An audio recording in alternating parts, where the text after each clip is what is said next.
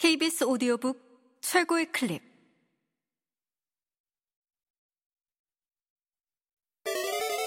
B S O D O 북.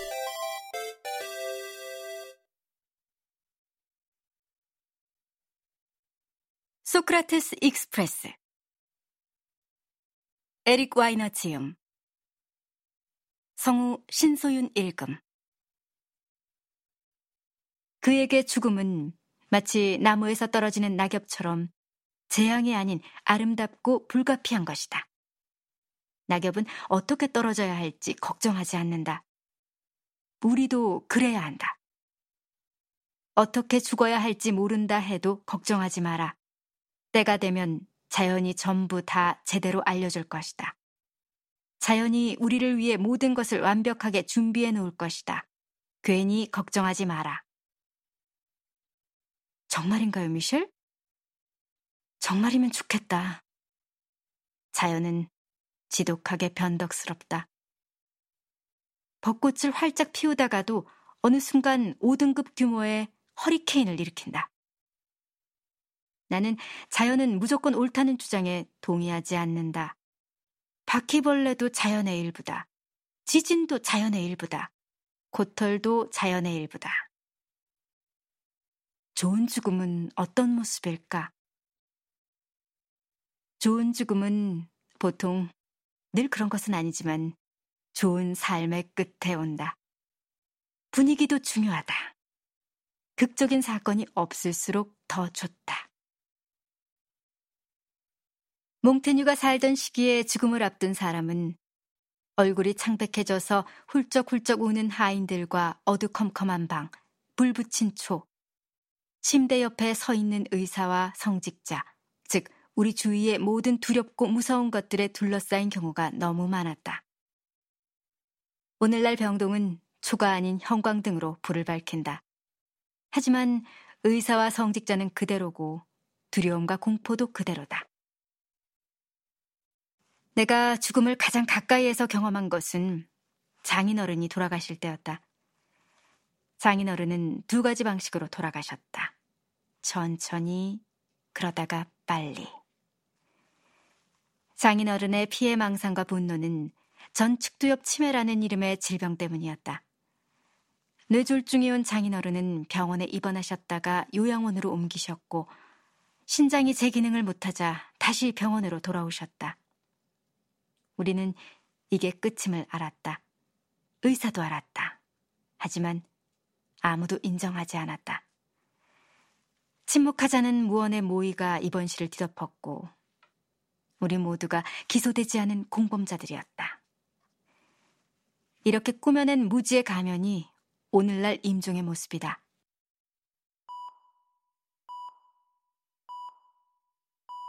나는 위아래로 들썩거리는 장인어른의 가슴을 마치 비행기 조종석처럼 수많은 기계가 삑삑 소리를 내는 동안 모르핀을 맞아 멍해진 장인어른의 눈을 바라보았다.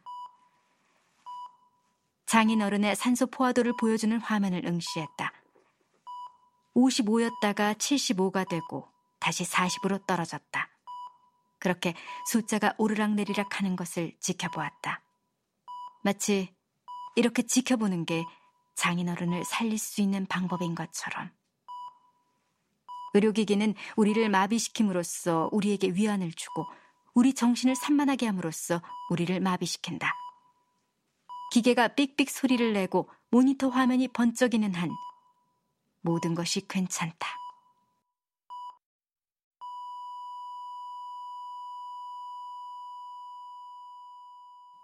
몽테뉴라면 용납하지 않을 것이다. 장인어른을 괴롭힌 것은 완화 치료가 아니라 죽음에 대한 부정이다. 기술은 우리를 죽음의 현실에서 멀리 떨어뜨려 놓지만 죽음은 자연 그 이상도 이하도 아니다. 우리 또한 자연의 일부이므로 우리는 스스로에게서 스스로를 멀리 떨어뜨려 놓고 있는 것이다. 자기 자신으로부터의 도피. 삑 소리가 날 때마다 조금씩 더. 몽테뉴는 번쩍거리는 모니터와 삑삑 소리를 내는 심박동기와 정해진 양만큼 똑똑 떨어지는 링거를 보고 이 방에 없는 것을 단박에 알아챘을 것이다. 방에 없는 것은 바로 수용이었다. 죽음의 해결책은 더 긴 삶이 아니다. 절망의 해결책이 희망이 아닌 것과 마찬가지다. 죽음과 절망 모두 같은 약을 필요로 한다. 수용이다. 보부아르처럼 몽테뉴도 결국 받아들였다. 마지못한 수용이 아니라 완전하고 관대한 수용이었다.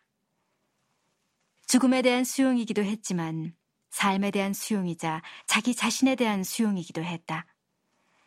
자신의 긍정적 성격에 대한 수용이자 자신을 실제보다 낮추어 말하는 것은 겸손이 아니라 어리석은 짓이다. 자신의 결점에 대한 수용이었다.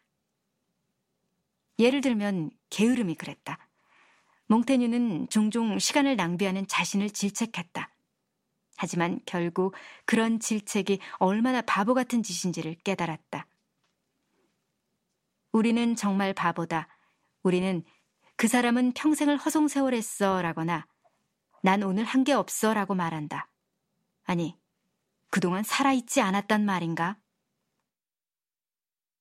남자들이 아프면 꼴사나운 환자가 된다는 것은 자명한 사실이다. 진짜 너무나도 자명한 사실이다. 나는 아프면 어린애가 된다. 몽테뉴도 마찬가지였다. 하지만 나와 달리 몽테뉴는 실제로 병을 앓았다. 고통스러운 신장 결석이 성인기 내내 몽테뉴를 괴롭혔다. 몽테뉴는 자기 아버지의 목숨을 앗아가고 이제는 자신까지 위협하는 그 도를 저주했다. 질병은 자연히 우리를 서서히 죽음으로 몰고 가며 죽음에 대비시키는 방법이다. 이빨이 고통 없이 저절로 빠지듯 우리도 서서히 사라진다. 건강하던 몸에서 죽은 몸이 되는 것은 견디기 괴로운 일이지만 고통스러운 삶에서 죽음으로의 변화는 그리 잔인하지 않다. 몽테뉴는 말한다. 몽테뉴는 좋은 죽음에 대해 근본적으로 다른 관점을 제시한다. 우리는 짧게 아프거나 아예 아프지 않다가 죽는 것이 좋은 죽음이라고 생각한다. 몽테뉴는 그렇지 않다고 말한다. 너무 큰 변화다. 갑자기 떨어지는 것보다 서서히 미끄러지는 것이 더 낫다. 어떤 면에서 보면 몽테뉴의 점진적 죽음 이론은 일리가 있다. 높은 곳에서 떨어지는 것보다 낮은 곳에서 떨어지는 게 더 나으니까. 하지만 중간 높이에 있는 사람에게 그렇게 말해보라. 몇 년 전부터 나는 장모님이 죽음을 향해 떨어지는 모습을 지켜보고 있다. 파킨슨 병은 장모님을 서서히 앗아갔다. 제일 먼저 안정적이던 걸음걸이를 앗아갔고, 그 다음에는 아예 걷는 능력을 앗아갔다. 이만큼 강탈한 것에 만족하지 못했는지 파킨슨 병은 장모님의 정신을 뒤쫓아 책 읽는 능력과 대화를 나누는 능력을 약탈해 갔다. 결국 장모님이 돌아가신다면 그건 그리 높은 곳에서의 추락은 아닐 것이다. 하지만 그건 장모님이 아주 오래전부터 추락하고 있었기 때문이다. 질병은 자연히 우리를 죽음에 대비시키는 방법일지 모르지만 여러 사람들의 말을 통해 내가 알기로는 자연히 우리를 지나치게 준비시킬 때도 있다. 때로는 위험성을 전혀 알지 못한 채로 상황 속에 곤두박질 치는 게 더 낫다. 때로는 높은 곳에서의 추락이 낮은 곳에서의 추락보다 낫다.